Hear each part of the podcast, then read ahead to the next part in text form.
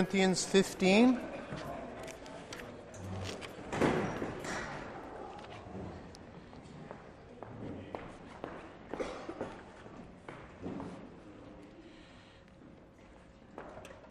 We are in a series in 1 Corinthians, learning about how the gospel changes everything, how God forms a church through the proclamation and the impact of the gospel. And so we've been making our way through, and we're coming near the end of the book. After about 10 years, we're finally finishing. And it's been rich, I think. The Lord has used the time.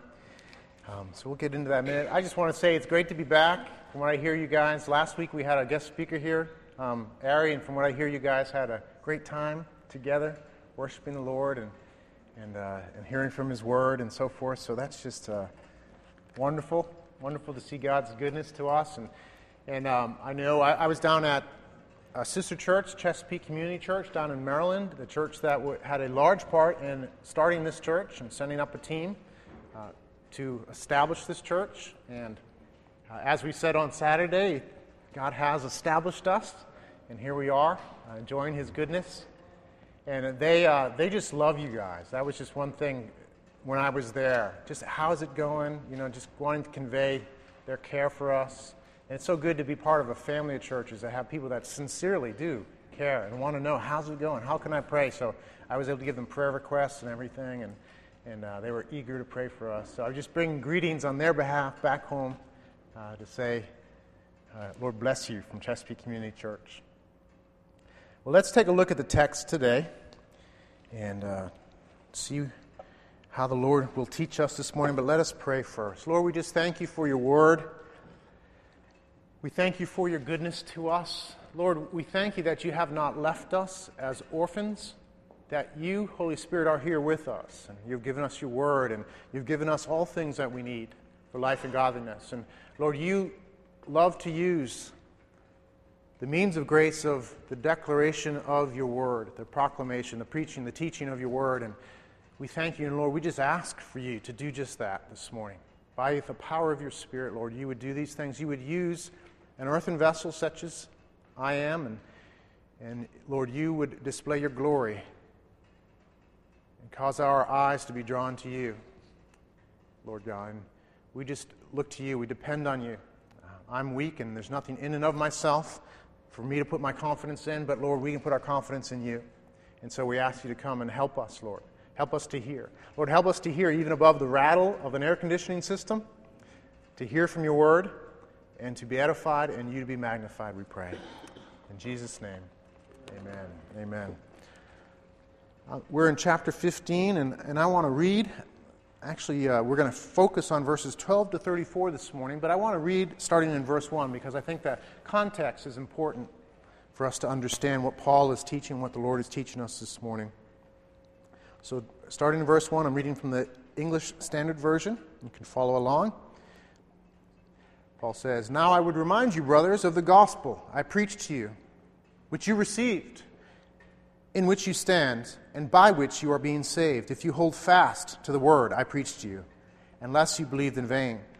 For I delivered to you as of first importance what I also received that Christ died for our sins, in accordance with the Scriptures that he was buried, that he was raised on the third day in accordance with the Scriptures, and that he appeared to Cephas, then to the twelve. Then he appeared to more than 500 brothers at one time, most of whom are still alive, though some have fallen asleep. Then he appeared to James, then to all the apostles. Last of all, as to one untimely born, he appeared also to me. For I am the least of the apostles, unworthy to be called an apostle, because I persecuted the church of God. But by the grace of God, I am what I am. And his grace toward me was not in vain. On the contrary, I worked harder than any of them, though it was not I, but the grace of God that is with me. Whether then it was I or they, so we preach, and so you believed. Now, if Christ is proclaimed as raised from the dead, how can some of you say that there is no resurrection of the dead? But if there is no resurrection of the dead, then not even Christ has been raised. And if Christ has not been raised, then our preaching is in vain, and your faith is in vain. We are even found to be misrepresenting God because we testified about God that he raised Christ, whom he did not raise, if it is true that the dead are not raised. For if the dead are not raised, not even Christ has been raised. And if Christ has not been raised, your faith is futile, and you are still in your sins. Then those also who have fallen asleep in Christ have perished. If in this life only we have hoped in Christ, we are of all people most to be pitied. But in fact, Christ has been raised from the dead, the firstfruits of those who have fallen asleep. For as by a man came death, by a man has come also the resurrection of the dead. For as in Adam all die, so also in Christ shall all be made alive, but each in his own order. Christ, the firstfruits, then at his coming, those who belong to Christ. Then comes the end, when he delivers the kingdom to God the Father after destroying every rule and every authority and power. For he must reign until he has put all his enemies under his feet. The last enemy to be destroyed is death. For God has put all things in subjection under his feet. But when it says all things are put in subjection, it is plain that he is accepted who put all things in subjection under him. When all things are subjected to him, then the Son himself will also be subjected to him who put all things in subjection under him, that God may be all in all. Otherwise, what do people mean by being baptized on behalf of the dead? If the dead are not raised at all, why are people baptized on their behalf? Why am I in danger every hour? I protest, brothers, by my pride in you, which I have in Christ Jesus our Lord, I die every day. What do I gain if, humanly speaking, I fought with beasts at Ephesus, if the dead are not raised? Let us eat and drink, for tomorrow we die. Do not be deceived. Bad company ruins good morals. Wake up from your drunken stupor as is right, and do not go on sinning, for some of you have no knowledge of God. I say this to your shame. 1 Corinthians 15 1 to 34. I think what Paul's bringing us in this scripture, in this section, is the truth that we cannot live the Christian life apart from the amazing reality of the resurrection of the Son of God. We cannot live the Christian life. There really is no Christian life apart from the amazing reality of the resurrection of the Son of God. He's bringing this truth to a people that came from a society, as we've seen before, who had many misperceptions of the gospel because of their culture. In their culture, they didn't believe really that the physical was good. They thought really the, the perfect was the spiritual. In order to have perfection, you had to rid yourself of the physical. So they had this duality of the spiritual and the physical. They, they just didn't understand how things were biblically, really. That didn't fit in the biblical view, where there's no duality of the spiritual and physical, didn't fit into their worldview. So they rejected, they rejected really the resurrection to some degree. Perhaps they thought heaven was just about spirits floating around playing harps or something. That's a picture we can have too. So we can uh, see the Corinthians had the struggle, but it's important for us to know there's an aspect of that that we have as well. So this passage is not just for the Corinthians, and God knows that. It's also for us, because we can have misperceptions of the resurrection and of what God is going to do. So let's take a look at this passage. Let us learn about God's truth here. Let us be affected.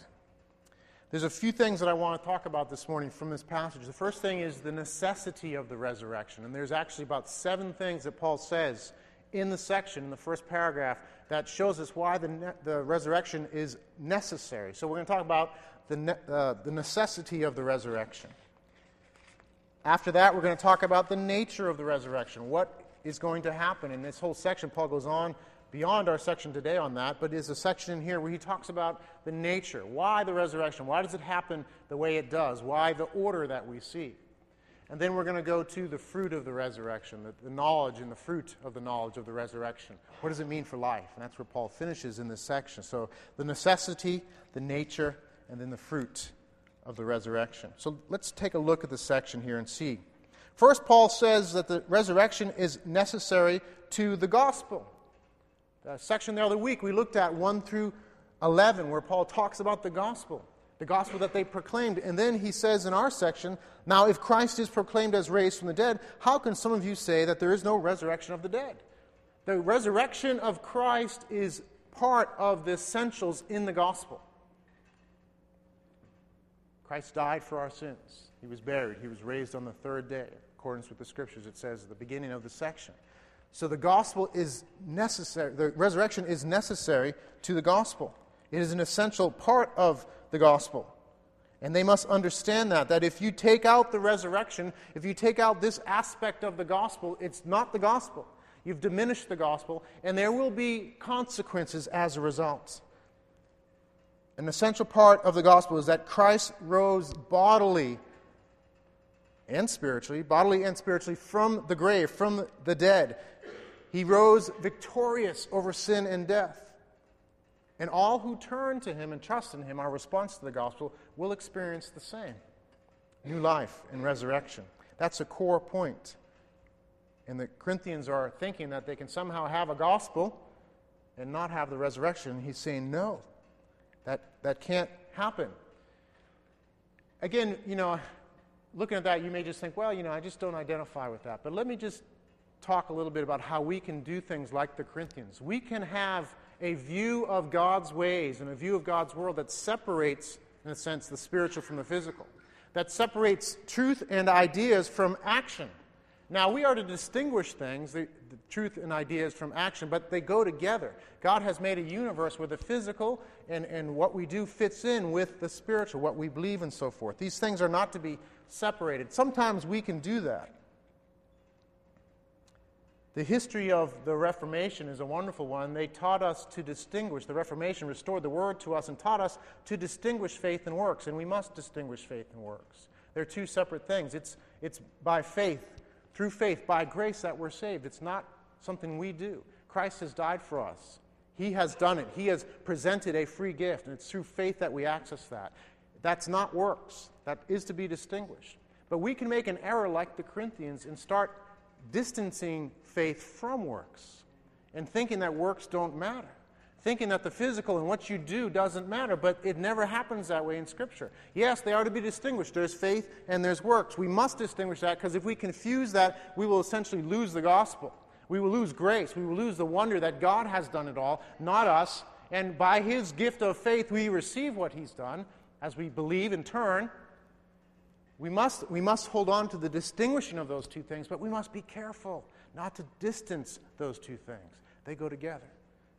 So, though we may not do it to the degree the Corinthians do it, we can distance the reality of, of a life, of the impact of a life, of the things that we do from faith. We can distance, in a sense, the spiritual from the physical. We'll, we'll talk about that some more later. So, the Corinthians were in danger of doing that, and the resurrection is necessary to the gospel. Take out the resurrection, you don't have a gospel. You don't have good news. It's necessary to our faith, he goes on to say. And if Christ has not been raised, in verse 14, then our preaching is in vain and your faith is in vain. Our faith is in vain without the resurrection. There's no victory over sin. We're just believing in something that's not true. We're believing something that never happened.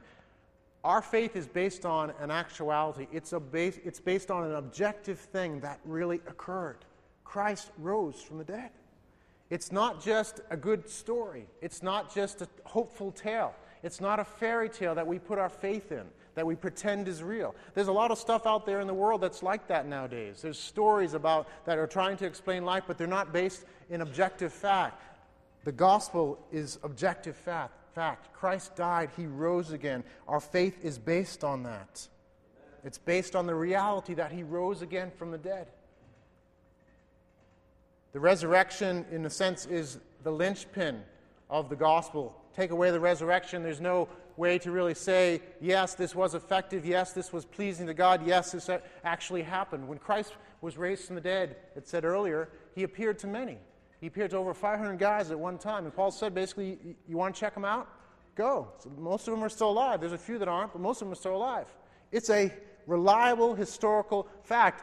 And we know that because it had an impact on the people who saw it, didn't it? Think of these guys 12 Galileans, basically, that are just normal people and very fearful when Christ dies. But when they see the resurrected Christ, things change. And these guys go out and they're martyred. They're martyred for their faith, most of them. Not only that, but the history of Christianity is one of people giving their lives for this thing. It isn't a fairy tale, it stands on objective truth. Christ rose from the dead. And if you take that out, there's no, there's no, there's no reality. It's futile. But it is reality. And so, men who are fearful can be bold. People can give their lives for Christ. 70 million Christians have been killed over the years. 70 million Christians. 45 million alone in the 20th century have been killed for their faith. This isn't a fairy tale, it's reality, and these people have given their lives for it.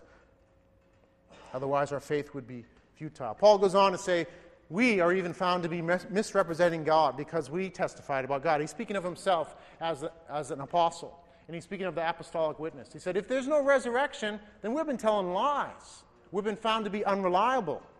And, and, and, and, we're, not, we're not really God's witnesses. We've, we've sinned against God. He's saying this, this just doesn't fit. You can't take the resurrection out of the apostolic witness because it ends up being a fairy tale, being a lie. You can't have Jesus without the resurrection. You can't have the gospel without the resurrection. You can't have Christianity without the resurrection. So, that whole idea of Jesus as a good moral teacher, or maybe as the apostles as good moral teachers, it, they're liars if there's no resurrection. They're, they're, they're fakes, they're frauds. They're either greatly deceived or they're deceiving on purpose. You can't, it just doesn't make sense. The resurrection has to remain a part of the apostolic witness and a part of the truth. Furthermore, Paul says in verse 17, And if Christ has not been raised, your faith is futile and you are still in your sins. You're still in your sins. Why? You may, you may think, why? I thought Christ died for my sins on the cross. They were paid on the cross, weren't they? I mean, why a resurrection? Why is it necessary? Well, the resurrection is God's approval and vindication that what Christ paid for, what he did, satisfies him. We know as we study Scripture that, that God is a holy God and the wages of sin is death. That the, the, the just punishment for rebellion against God in all its forms and all its degrees is everlasting separation from God and the wrath of God being poured out on sin. He would not be a holy and good God if he just swept it under the rug. He must be holy. He must be perfectly holy. He's not just like you and I and how we would deal with wrongdoing. He is perfect in his justice. There's not one shade of compromise in his justice. His justice is perfect and it must stand. He cannot skirt around his justice. He wouldn't be God. He's perfectly good, perfectly just. And so, how must he respond to sinful rebels? He must punish. And if we understood the goodness of God, the infinite greatness of who he is, we would understand how his justice is perfect. He has given us great testimony of his goodness and glory. It's everywhere in creation. The fact that our hearts beat, that, that we have sunny days and we have cloudy days. The fact that the trees are glorious to look at. All around us is a testimony of His goodness and His glory. So we are without excuse, Scripture says, in our rebellion against Him. So no one's going to have an excuse. He's a just God. And the penalty had to be paid. There's another part of it, though, that's important. God had made promises to His people. And God had set His affections on people before they were even created. And he said, I love this one. I love this one. I love these. I love them. Now, he did that. I don't know why. I mean, there's nothing in us ultimately that's worthy of that. He did it. The reason for that resides in who he is. He is a God of love, a God of infinite love. We can never comprehend the dimensions of his love. How wide and long and high and deep is his love. He, I mean, he's been like that forever. He'll always be like that. The source of love is God himself. And he set his affections on people and said, I love this one. And he didn't say, I love this one because this one's extra good. This one's a little smarter than the other one, so I love that one. I mean, just look around. We know that's not true. It couldn't have been that reason. He, he has loved us because he has loved us, because he is the I am. He is the source. And he made promises, and he had intentions. But he also had his justice. And he has a, a predicament there. His justice. He must be just, he must be holy. His love, his deep, deep love, his infinite justice, his, his eternal love. He has both of those. And so he sent his son, his very son, God the Son all one, the three one, one God, came and lived the perfect life, fulfilled all righteousness, satisfies God's demand for righteousness in life, in all things. He satisfied God with his life. But he didn't stop there. He went to the cross and he satisfied God with his obedience to the point of death on a cross. And not only did he stop there, but he took your sins the sins of all his people upon himself, and he died for them, he paid for them, he bore the wrath of God, and it killed them. And it satisfied God's justice. He said on the cross, one of his last words, It is finished, it stands finished, it's accomplished, it's done. And so his love and his justice met together on the cross. They kissed together in Christ. They met together for you and for me so that God could be true and just and loving and faithful to his promises, so he could, he could keep his covenant perfectly for our sake and for his glory.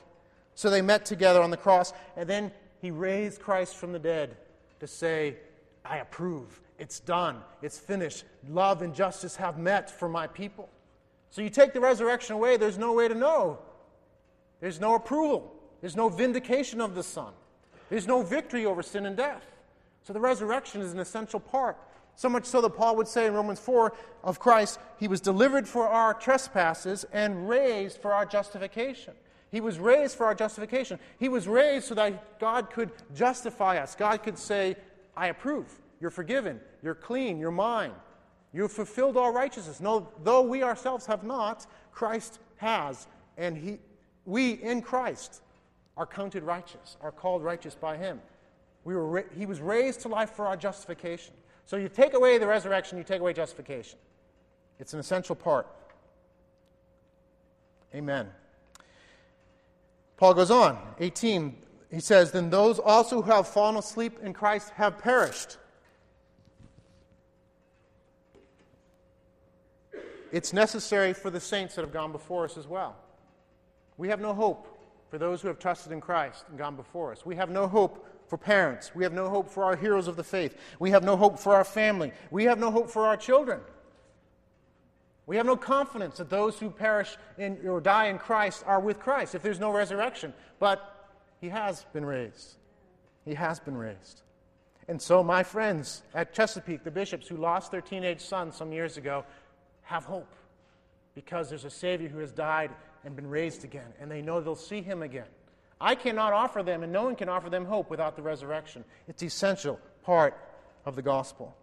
It's necessary for hope as well. Paul says in 19, if in this life we have only hoped in Christ, we are of all people most to be pitied. And that's true.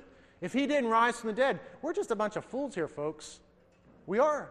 I mean, why do this thing? Why meet on Sundays? I mean, there's so many other things we could be doing. We could be going fishing, could be playing golf, or whatever else you could be doing. There's lots of other things. Why build relationships with people that are different than you? I mean, we're a diverse crowd, and may we be even more diverse. Why put in the effort to, to, to create unity by God's Spirit around the truth if this isn't true? I mean, what a bunch of dopes. I think if someone comes in and they don't believe the resurrection, that, you know, and this is true, say, what are these guys doing? I mean, it's certainly unusual, it's different than the world, but what, what are they doing? I mean, why should I do that? It makes no sense. Why do these things? Why meet? Why, why go out to the loop on Fridays to share Christ and embarrass yourself in front of people? I mean, what's that about? It makes no sense. Why give 10% or so of your money? I mean, that's crazy. I've had, I've had people look at my budget who don't know the Lord, and they just like, what's that about? What are you doing? I mean, it, just, it makes no sense. Life does not make sense. And we are indeed to be pitied. We are, if this isn't true. But there's no need for pity. There's no need for pity. Christ has been raised from the dead. And we can stand on that and we can be fools for him. And we can endure scorn. though we don't receive much. We can endure that. We can endure the puzzlement of those around us because He has risen. And we can be patient with them and love them and help them to see what it is to be a fool for Christ. We are not to be pitied. It's necessary for us. The resurrection is necessary for us and for life in Christ. We need to know that there's a resurrection, that there's, there's a bodily resurrection, that there's a future. And it isn't just floating around on clouds. I don't think we're going to do any floating around on clouds. There's nothing in the scripture about us wearing wings, and, and really not much about us playing harps. If there's a future, a physical resurrection. We're going to get new bodies, and we'll get into that in our next message, but we're going to get new bodies. And there's going to be a new heaven and a new earth. And there's a future for us to look forward to because Christ is the first fruit. He's already risen from the dead. He had a body, He's ascended, and He's waiting to finish the job. And so it's necessary for us. I think of it like, in a sense, the sun. And I was just thinking about this the, the sun, you know, S U N, sun. We had some friends, dear friends, who moved recently to Alaska, Dave and Lisa Noble. And in Alaska, in the wintertime, depending on where you are, you can get very little sun, a couple, a couple few hours. Depending, if you're far enough north, you may just, you don't even get the sun, you just kind of get dusk and dawn, you know, and it goes back down. And if you're far enough north, you get nothing. Up in Barrow, Alaska, you get nothing. And for us as Christians, the resurrection truth and the impact is like the sun. And we can be like Alaskans in the wintertime if we're not careful. If we don't live in the reality of this blazing sun, this blazing reality of Christ risen from the dead, we're like people groping around in the dark.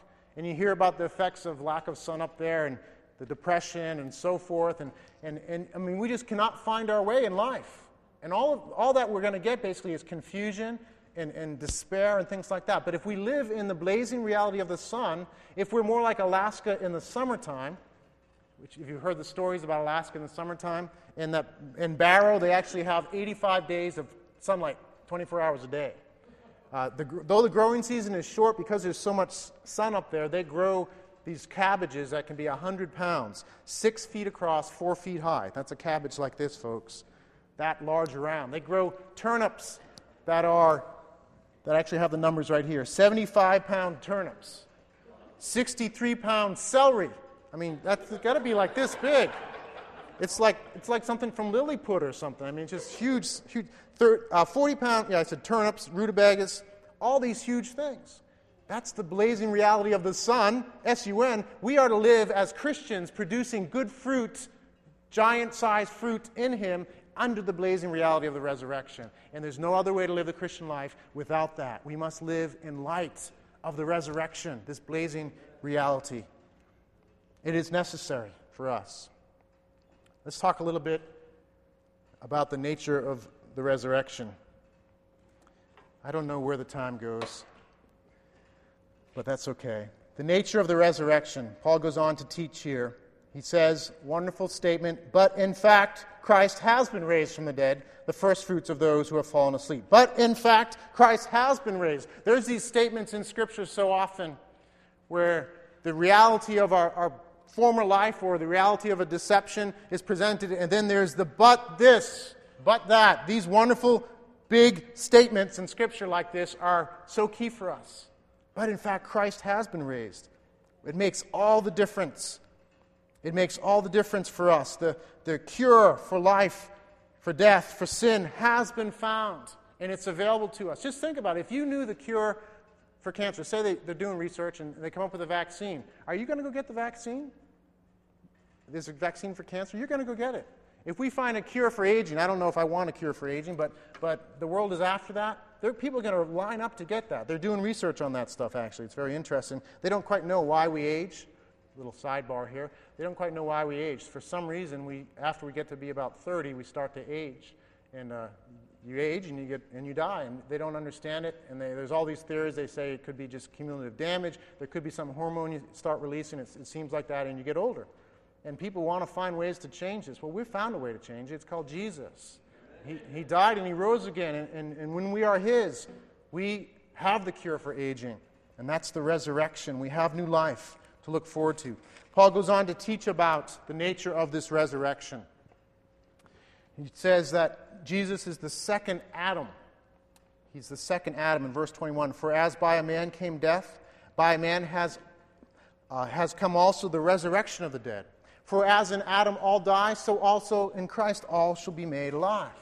He presents Christ as the second Adam. You see, there's the first Adam. God made Adam and Eve in the garden, and He called them to obedience, and He gave them the opportunity to obey. And they didn't have sin corrupting them like it corrupts us.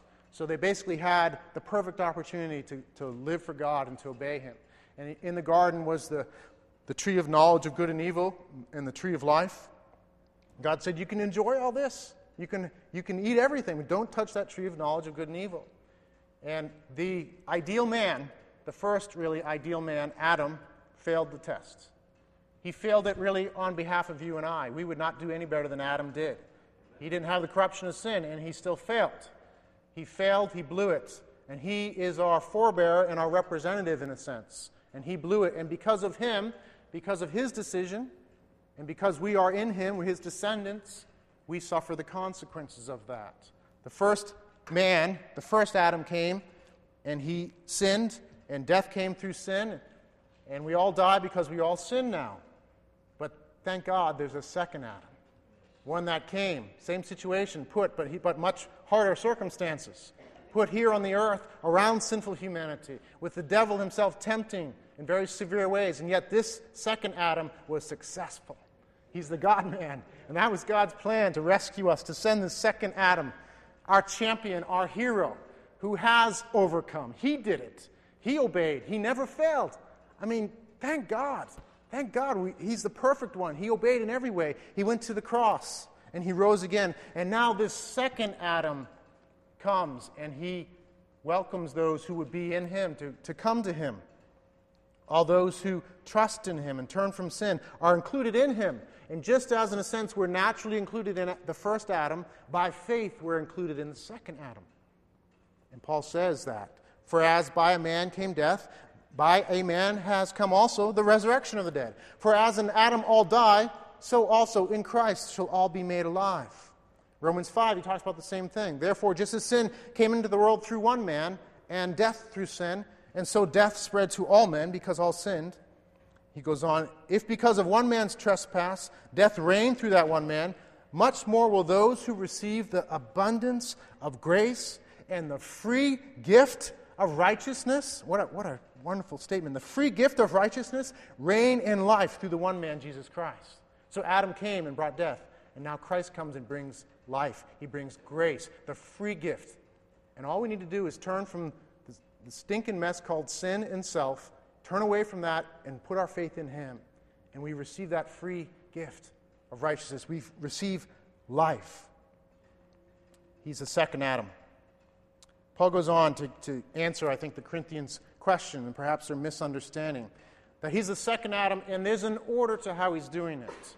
You see, the Corinthians might have thought, well, why not now? I mean, Christ came and he rose and then he ascended. Why isn't it that, you know, when we become Christians, we boom, get the new body right away, the resurrection body, and we all go to live in Israel or something like that? I mean, why doesn't it happen that way? Uh, and there might have been some people that thought it happened somehow like that. And so Paul answers them there's an order. Verse 23 but each in his own order. Christ, the firstfruits. Then at his coming, those who belong to him. Then comes the end, when he delivers the kingdom of God to the Father after destroying every rule and every authority and power. For he must reign until he has put all his enemies under his feet. The last enemy to be, to be destroyed is death.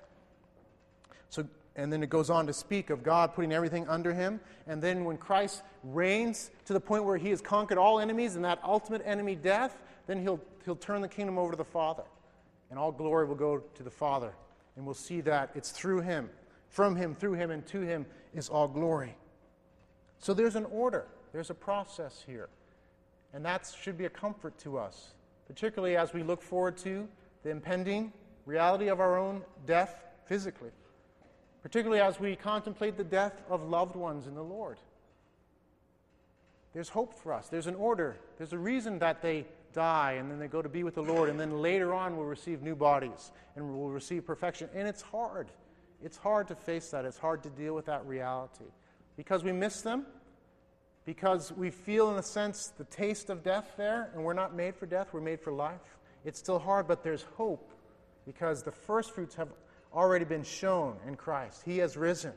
And so we look forward to that. And when all things are finished, when he has accomplished all things, when he reigns to the point where he's put all the enemies under his feet, that last enemy, death, will be taken care of.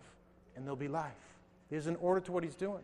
There's sense to what he's doing now. He's reigning, he's ruling, he's accomplishing things. There's a goal in all this.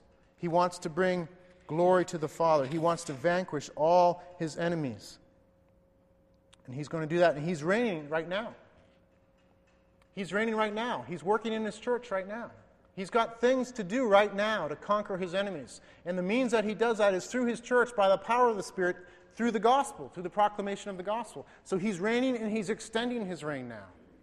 And he's bringing the truth of the gospel to all nations.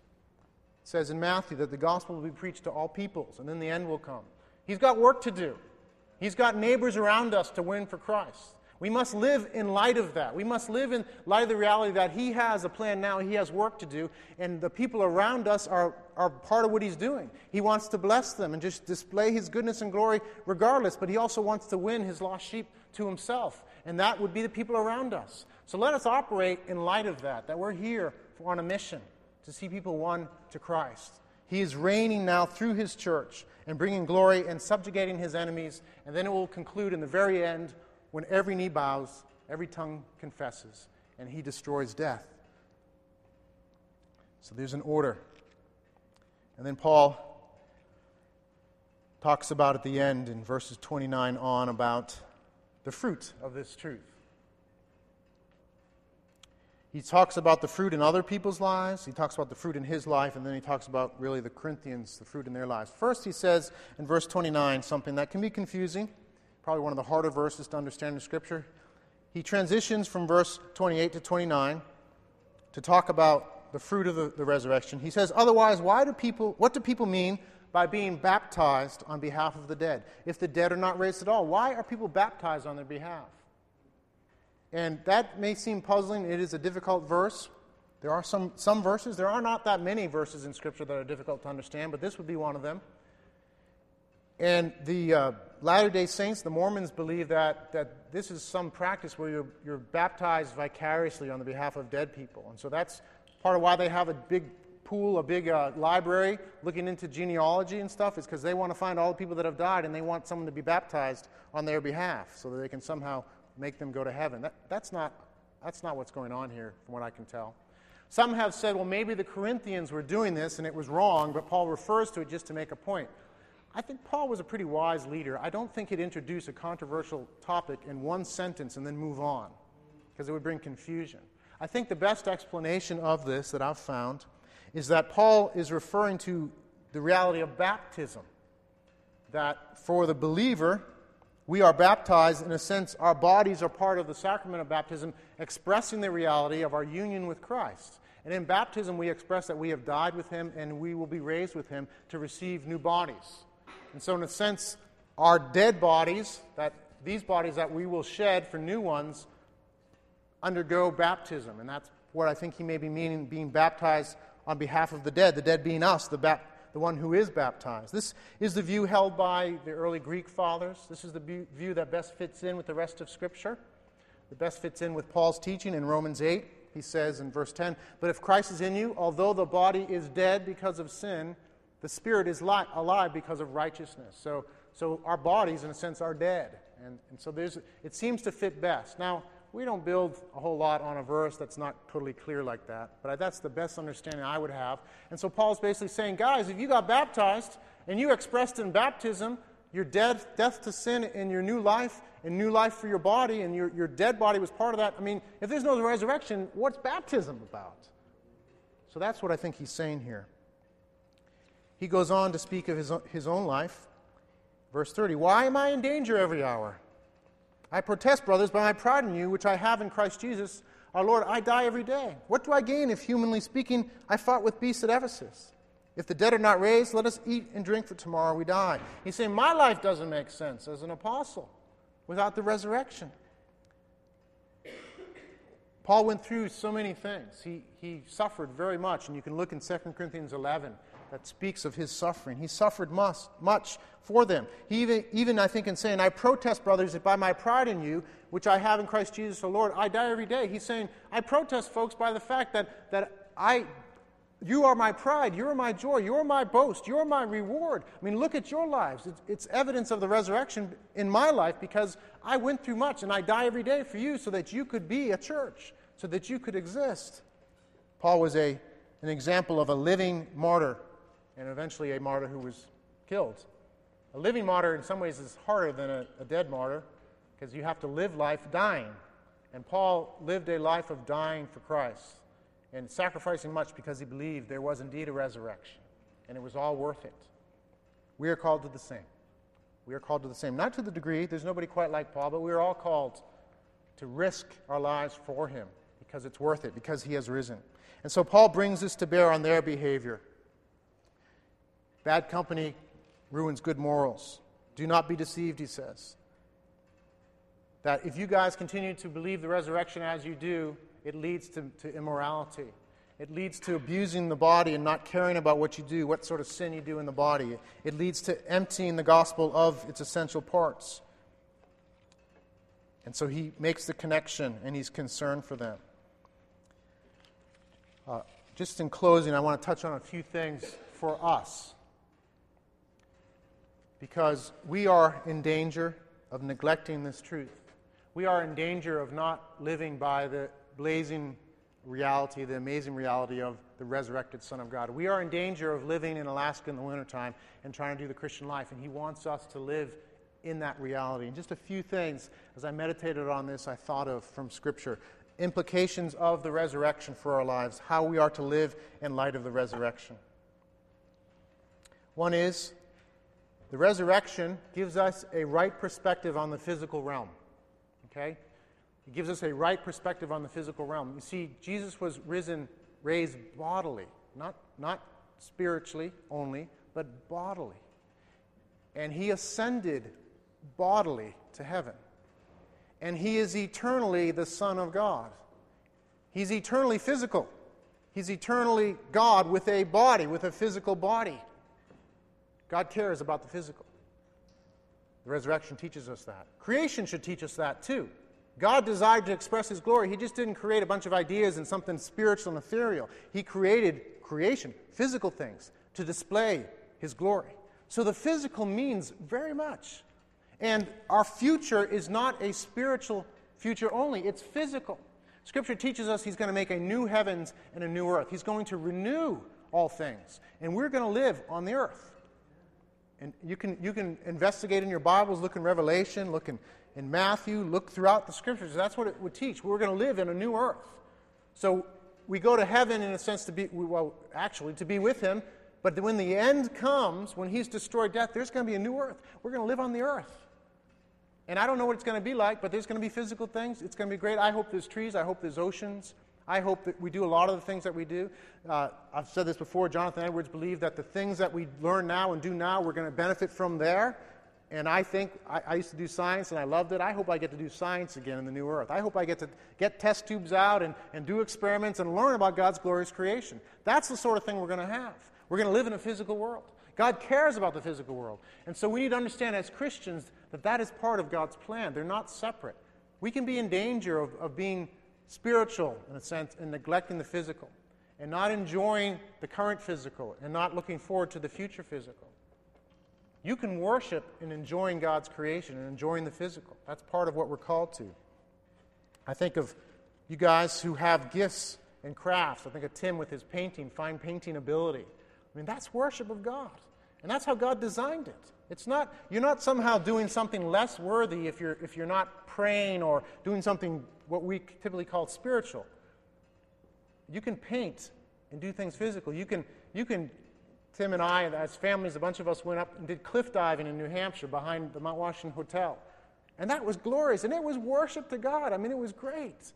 So the resurrection gives us the right perspective on the physical, that God cares about the physical. That's important.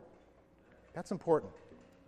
It also gives us purpose in trials because God is doing something. We have a trajectory, we have a destination, and He uses trials. We've been, we've been purchased by Christ, by his death and by his resurrection to be his. And now he uses trials to conform us to his image. Philippians chapter 3, Paul says, That I may know him in the power of his resurrection and may share his sufferings, becoming like him in his death. That by any means possible I may attain the resurrection from the dead. There's a trajectory, there's a, a point that God's taking us to. He wants to make us like his son, his resurrected son. And so he's, he's purposeful in life to use trials to work that out. And so we can endure trials knowing he's doing something good and glorious.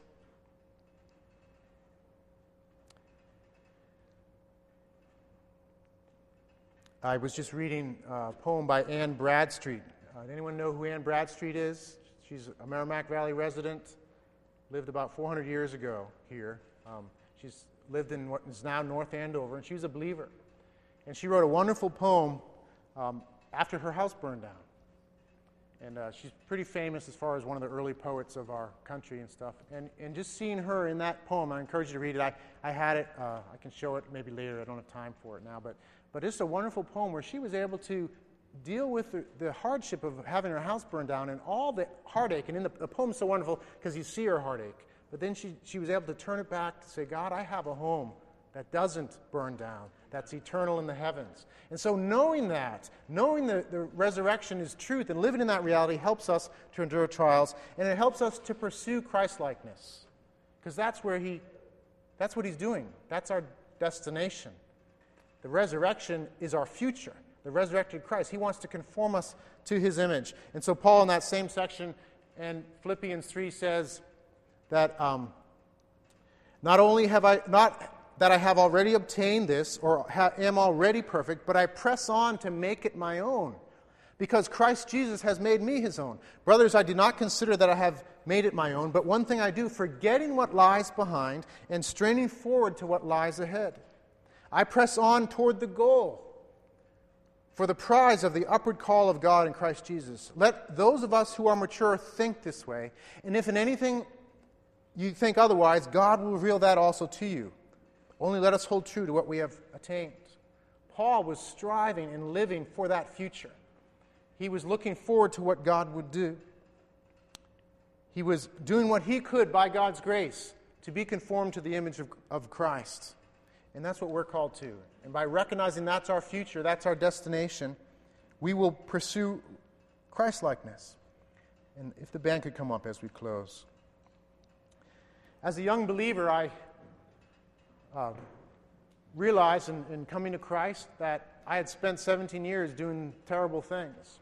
And I used to, when I was first a Christian, before I would sleep, I, I would pray, Lord, I pray that I could wake up and find myself eight years old again so that I could do it right in the knowledge of you.